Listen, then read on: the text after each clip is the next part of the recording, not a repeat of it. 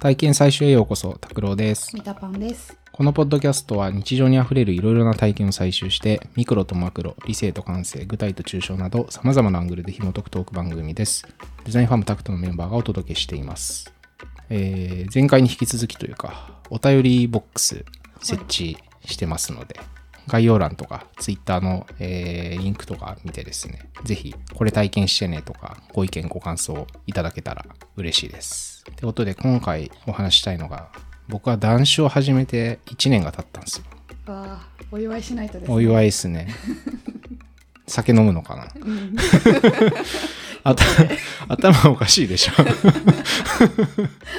そうじゃないでしょあのーなんかねあの体調がいい。はい。一言で言うと、ね。うん、体調良さそうでしょ。はい。めちゃくちゃ良さそう。絶対いいんだよね。あの 健康診断の結果が戻ってきまして、おううん、この間受けたんだけどね、はい。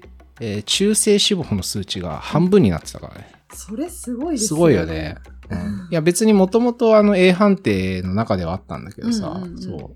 別にだ、やべえ数字じゃなかったけど、なんかもう半分になっちゃってるっていうので、驚きですね。なんか、アルコール飲まないと逆に食べる方にシフトするみたいな。ああ、でもそれは本当にそうで、うんまあ結局ドラッグじゃないですか、アルコールなんて。うんなんで、まあ別のドラッグが必要ですよってやっぱなっちゃって、はい。カフェインの摂取とか増えたと思うし、うん。あの、まあ、食事によるね、こう、一時的な、こう、興奮というか、こう、糖が入ってきて、ドーパミン出ますみたいな。のも、なんか増えた気はするけど、うんまあ、でも、まあ、総合的には、えー健康になってるというか、すごいですね。うん半分も減ったって。そう相多分ね、今度それもなんかで書こうかなとは思うけど、はいえーまあ、やめることによっていろんな変化が起きるけど、睡眠が増えるっていうのは多分一番、まあ、増えるし、質が良くなるっていうのが、当うん。多分ね、健康に関しては一番影響が大きいところで、で、睡眠さえ良くなると、うんなんかいろいろ良くなる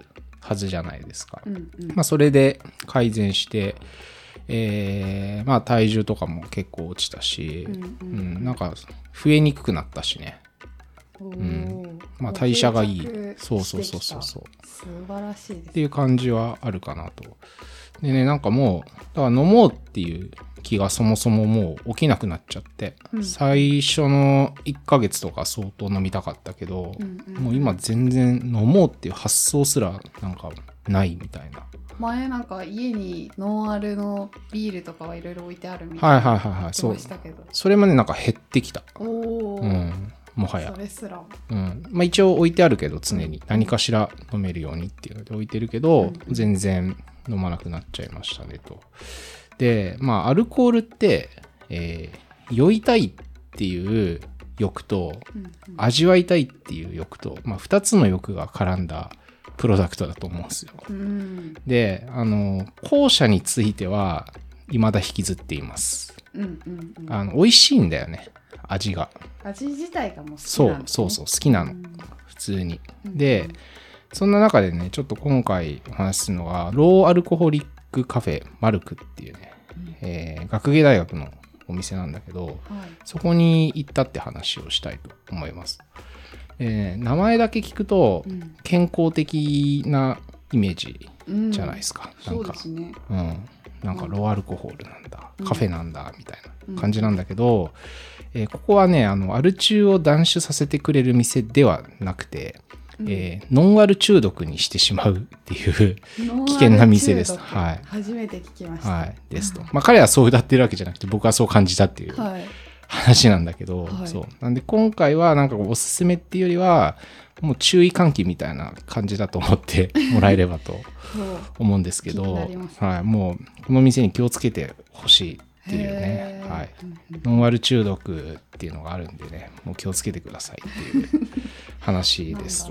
うん、でいやまあただ単にノンアルドリンクはやめられなくなるっていうことなんだけどね。すごい美味しいはい。ですね、すごい美味しい。あの、なんかね、もともとは、まあ、あの、8, 8席、10席ぐらいかな。あの、カウンターとテーブル2つぐらいのちっちゃいお店で、で、なんかいい感じの音楽が流れていて、あの、雰囲気、窓大きくて雰囲気良くてっていうお店なんだけど、ちょっと調べてみたらね、あの、もともとは、えー、ノンアルドリンクの EC の事業から、まあ、スタートしていて、で、学芸大学に実店舗をオープンしたみたいな経緯でやってるそうですと。そう。まあ、僕まだ1回しか行ってないんだけど、あの、で、その後 EC で注文しまくってるんだけど、まあ、品揃えがすごいんですよ。まあ、30種類以上はノンアルのドリンクが置いてあるんじゃないのかな。で、特に、まあ、ノンアルのクラフトビールっすね。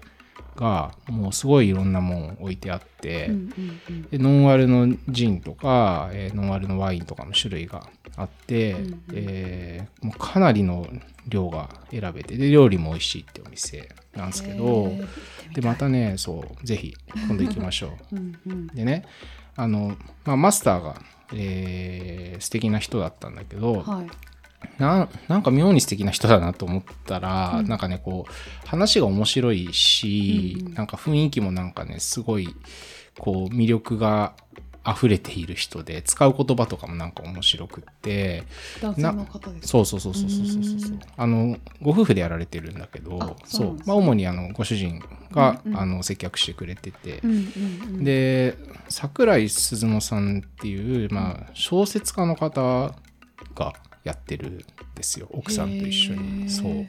って方でまああのちょっと存じ上げなかったんで作品とかも読んだことなくて、うんうん。なんか読みたいなと思ってるんだけど、はい。そう。で彼があのふと、まあ、多分僕みたいな感じでもともとすごいお酒飲んでて、うん。でまあこうピタッとやめたんだって2020年とかにやめたって書いてたかな、コロナの時そう。うん。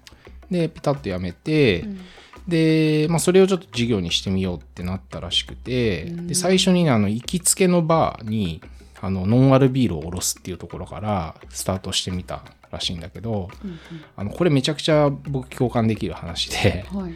あの僕もねあの行きつけの店にやっぱノンアル置いてほしいなってうん。思うんですよ。うん。今でも思ってて。はい。やっぱバーとかに行かなくなっちゃったんだけど、うんうんうん。バーという場所は好きだしバーのなんかこう人間関係というかそこで知り合った人たちとかと、まあ、会えなくなるのって結構残念だから、うん。めちゃくちゃうまいノンアルドリンクさえ置いといてくれれば別に行くから、俺のために置いてくれよっていうのは うんうんうん。あるんだよね。はい。そう。でまあそれを、あのー実行されたんだなっていううん。感じで、そうそこからスタートをした、ねねうん。素晴らしいなと思って。でね、ほんと料理美味しくて、あの、タパスプレートとか、うん。あの、ファラフェルだったりとか、あと、とんかつとかもなんか出してたんだけど、うん、日によって多分メニュー変わると思うんだけどへ、ーバラエティーがすごいですそう、バラエティに飛んでてね、めちゃくちゃお料理美味しかったし、うんえーもうとにかくね、置いてるノンアルビールの質が素晴らしくって、もう5本ぐらい飲んだんですよね。うーうん。んでもちろんあの、まあ、アルコールは入ってない。あるいはまあすごい低アルコール。0. 何パーとかのものしか置いてないんで、あのまあそのか物質的には酔ってないはずなんだけど、うんうん。結構酔ったね。気持ちとしては。気持ちだけで酔える。うんうんそのへー久々にその友達2人といろいろ語らいながらうんうんうん。5杯飲んだっていうことで、うんうん。結構なんかもう雰囲気も暗くてさ落ち着いたお店で、えーいいね。そうちょっとぽわーっとした気分になって、そう。で全然でも外出たら足取りしっかりしてるし 頭クリアだし、うんううんんなんなら帰ってもう一回仕事できるぐらいの状態。おなんか店内浮いてるんじゃないですかそういう物質そうね。その可能性はあるよね、うん、だとしたら本当にずるいなと思うんだけど。そうっていうあのーん。もうねただただセレクトがいい美味しいっていうお店ででね特にあの気にな気に入った、はい。あののが、えっとアメリカのブラバス IPA っていうあの、うん。やつとあとオランダのねファンデストリークグレープフルーツみたいな、うん。グレープフルーツ IPA ってあるんですけど、はい。そう IPA っていう、まあ、クラフトビールの種類ですね、うん。インディアペールエールっていう種類があるんだけど、うん。タパンってクラフトビールとか飲むいや私ビールが苦手あんまいかないんだ。そうなんですよ。だから何飲むんですか？ちなみに。ビール以外だったら、うん。あビール以外だったら本当何でも飲めて、うんうん。ワインでも日はいはい。本酒でも、はいはいはいはい。好きです。好きなんだ、うん。なるほど。ビールはいかないんだね。ビールだけはなんかえ克服できない。ー、克服できない。なるほど。味が？味ですね。なるほどね。苦味が、逆にうん。ここのノンアルクラフトビール飲んで、うん、ビール好きになれる可能性あるかもしれない。あそれはトライしたいかもっしてれない。いうぐいらい普通に美味しいですよ。僕はその、まあ、いろんなビールが好きなんだけど、はい。あの IPA っていう種類のビールは本当に好きで、うんうん。あのまあほろ苦くてあの香りがある、まあ、グレープフルーツみたいな香りがしたりするんだけど、うんっていう、まあ、人気ジャンルなんですわ。うんで、うんうん。えっと、これのその特にグレープフルーツっぽさ香りがめっちゃ強く効いてる種類のクラフトビールってちょくちょくあるんだけど、はい。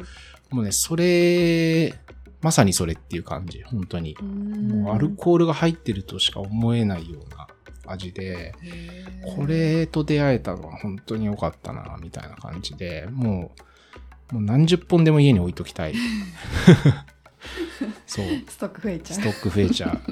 って思ってるんだけどちょっとその単品売りを残念ながらねあのしてないみたいなんで。ね。うんいやもっと仕入れてほしいなって。日本でも普通に売ってるんですか？いやあのねマルクさん以外だとちょっと今んとこ見つけられてなくってそう。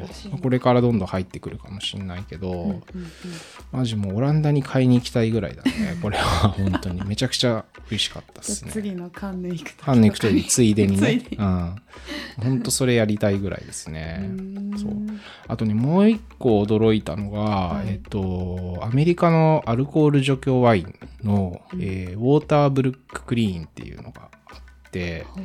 これもね、もうマジでワインだなっていういい香りしてて、はい。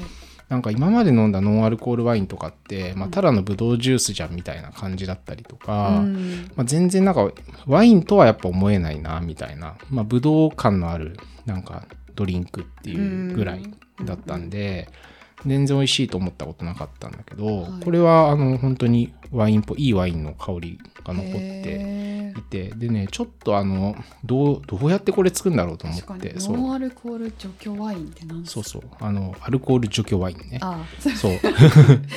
ノンアルコールル除去ワイン。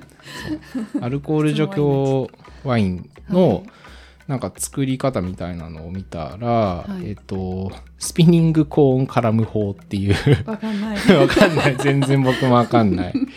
あの、しかも白膜式っていうのかななんか薄い膜でうん真空蒸留をするっていう技術を採用して、うんえーエッセンスストリップと言われる、えーワインの中で揮発性が高いは飛んじゃいやすいっていうことだね。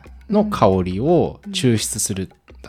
で、それを、えっ、と、やった上で、えー別途アルコールを除去して、うんで、その抽出しといたアロマ、香りを戻してあげるっていうのをやることで、うんえーワインと、えー同等のこう香りを再現するみたいなやり方をしているらしいんですよ。へー香り後から戻せるんですねね、すごいよね。だから、そのワインから香りだけ奪って、で、その後アルコールを奪って、で、香りだけ戻すっていう、なんかこう、外科手術みたいな ことを、そんな器用なことができるね、すごいよね。すごいですねあもうほんとね、人間の欲ってすげえなって 思うんだけど、いや、ほんとね、素晴らしい技術をありがとうっていう感じですね、これは。それってだったら最初からノンアルコールのうん。そのブドウジュースうんうにん。香りだけ追加するのとは、ああ、まあでもそんなこともできちゃうのかもしれないよね。うんその無駄は多いかもしれないけど、うん抜き出したものをまた別のに添加するみたいなこととか、その抜き出してる部分だけをそもそも生成する方法とかもうんこれから生まれるのかもしれないけど、うんうんうんそう。まあでも現状はそういう方法でやっているそうで、まあとにかくこのえー個体が美味しかったというか、うウんォーターブルッククリーンがめちゃくちゃワインって感じで、多分食事と合わせたりしても全然良さそうだなって思ったんで、うんうん。これも家に何十本でも置いておきたい。うん、あ赤ですか？両方ある。あうん。でね、僕白しか飲んでないんだけど、はい。白がめちゃくちゃ美味しかったですね。いいですねはい。まあ、これも今度、デザインナイトとかでね、うんうんノンアル派の人もいると思うんで、うん会社で買って皆さんに振る舞いましょうと思ってます。うんで、えっ、と、まあ、ノンアルのドリンクって、普通、こう、禁酒のお供って感じじゃないですか。はい、うん。もう飲むのやめた人が代わりに飲むドリンクみたいに思われてると思うんだけど、うんまああるいはなんか人生の交代みたいな。お酒飲めるようになって楽しく過ごしていくみたいな風にこう人生が進んできたのに、うん。なんかこう健康を気にしてあのそれをやめていくみたいな感じで、ちょっとネガティブ要素ね。そうそうそうそうそう、決してポジティブなドリンクじゃないっていう、うん。あの扱いというかね印象が今、世の中にはびこっていると思うんだけど、はい。ここでのやっぱ体験によってあのそうじゃないなって改めて僕は思いました。うんうん。で例えば、あの感覚が全然鈍らないでナイトライフを過ごすことができるじゃない。これを飲んでると。うん。うん。なんで例えば二次会でこういうのを飲む場合ってなんかただ二次会のもう泥酔の仲良し小良しのえいみたいな感じじゃなくってあの深く語る会みたいなのがうん。できるって考えて、一次会ちょっと気持ちよくなって二次会は語るみたいなさ、うん。うん。なんかそういうで、まあ今もできてる人いるのかもしれないんだけど僕みたいなのできないんですよ。そうなんですね 話してて気づいたけど、うん、みんな二次会で深く飲みながら語れてる人適切な種類を守れる人たちはちょっと私そうかもしれないなって思いました。あのいやお前そんなことないだろうあれあれ。そうはい、話合わせてくれよ。いや最初は合わせてましたよ。戻ってきたからびっくりしました。そうなんですよ。まあそう深く語る会に、えーそういったあのお酒の飲み方が下手くそな人でもできるようになるというね。そうことが起きたり、まあ、あとこう音楽の演奏とかさあの、まあ、僕もバンドやってたからはい。あれなんだけど、まあ鈍くなるわけですよ。うん。本当にねなんかバンド全員酔っ払って演奏した時とかもめっちゃくちゃなんだけど、はい。あのでも楽しいから、うんうん。その後で聞いてひどいねって やってる時はなんかもう最高だったりするんだけど、うんうんうん。まあでもあの演奏する人とか DJ のプレイとかの精度とかははい。高まるから、うんうん。まあ、そういう人たちでもこう味わいとしてはなんかあの本当にアルコール感あるから、うん。気持ちは全然こう上げながらやっていけるみたいなうんうん。風になると思うんで、まあ、すごくそういう時にもいいよねって考えられると。で、まあ、今回そうやって ふざけてちょっとノンアル中毒体験みたいな話で言ってみたんだけど、はい。あの、まあ、ノンアルドリンクのその製品の周辺に、うんあのやっぱりこう全く新しい体験っていうのがあの新しいあの作っていけるなっていうふうに、うん。えー思う。んですね。うんうんうんで例えばその夜8時以降はうんノンアルしか出しませんみたいなうん居酒屋とかバーがあってもうんいいかなって思うんですよ。おいいですね。そう深く語るためあののそうそうそうそうそうそうもう食事しようぜとかさ飲み行こうぜってさ、まあ、飲み会ってスタート7時が多いかな普通。うんうん。なんか7時ってイメージあるじゃん。そうですね。とかまあ早いと6時から行く回もあるし、うんうん。そうでその7時とかから例えば行ってでもう2杯ぐらいしかだからアルコールは飲まないことになると思うんだけど、うんうん。でもう8時からこの丸メニューに変わっちゃいますっていうその強制があることによって、はい。あのなんかもう酔っ払い用はなくなる。うん。けどそのノンアルドリンクは別にさあのちゃんとお金は取れるっていうかさ、うんうん、あの単価は別に取れると思うからこういういいものがあればね、うんうん、なので別にお店としてもなんか儲からないっていうことはないだろうし、うんうんそうそれで語りが増えていくみたいなうん、過ごし方ができるんだったら、なんかその一見ネガティブなルールのように感じるんだけどえ飲めねえのかよみたいな感じなんだけど、その強制ルールがあることによって翌日に絶対引きずらない飲み会ができるとか、あの深く後の方語れる飲み会ができるっていうのが、うんうん。一定分かっているお店っていうのは、なんか需要あり得るんじゃないのかなって思って、うんそう。そういう日もあるじゃないですか、うん。あの酔っ払いたい日もある。うんだけど、うん語りたいとか語りたい日ありますよね。明日はにはどうしても残したくないんだっていう、明日朝早い組なんだけど今日行きたいよねみたいなうん。時とかにそこを選ぶみたいな選択肢が掲示されると結構選ぶ人いるんじゃないかななんていうのうんうんうん。思って本当にまああのソバキュリアスっていうあの、まあ、シラフで好奇心を持って生きていこうみたいな考え方があるけど、うんうん。それに伴う体験とかあのサービスとかっていうのはうん。今後どんどん増えていきそうだなと思っていて、うん。あのなんかねタクトでもそういう仕事あったらぜひ関わりたいなって面白いですね、思いますし、あのうちにはとんでもない酔っ払いいますうんし、極端ですからね。はい、もうひどい飲み方をしてしまう人がいますし、まあ、僕もかつてそうだったしでそこからこうある種転校して、うん。あの全く飲まないということも今わかるみたいなね。どの気持ちでも。そうどの気持ちでもどの切り口でもみんながこう共存できるうんうん。そう酒飲みのダイバーシティみたいなものをね こう作っていくことができる自信はありますんでね、はい、もしなんかこう一緒にやろうぜっていう人いたら声かけてほしいなと思います。はい。はい、ということで今日はそんな感じで。ありがとうございます。あり。がとうございます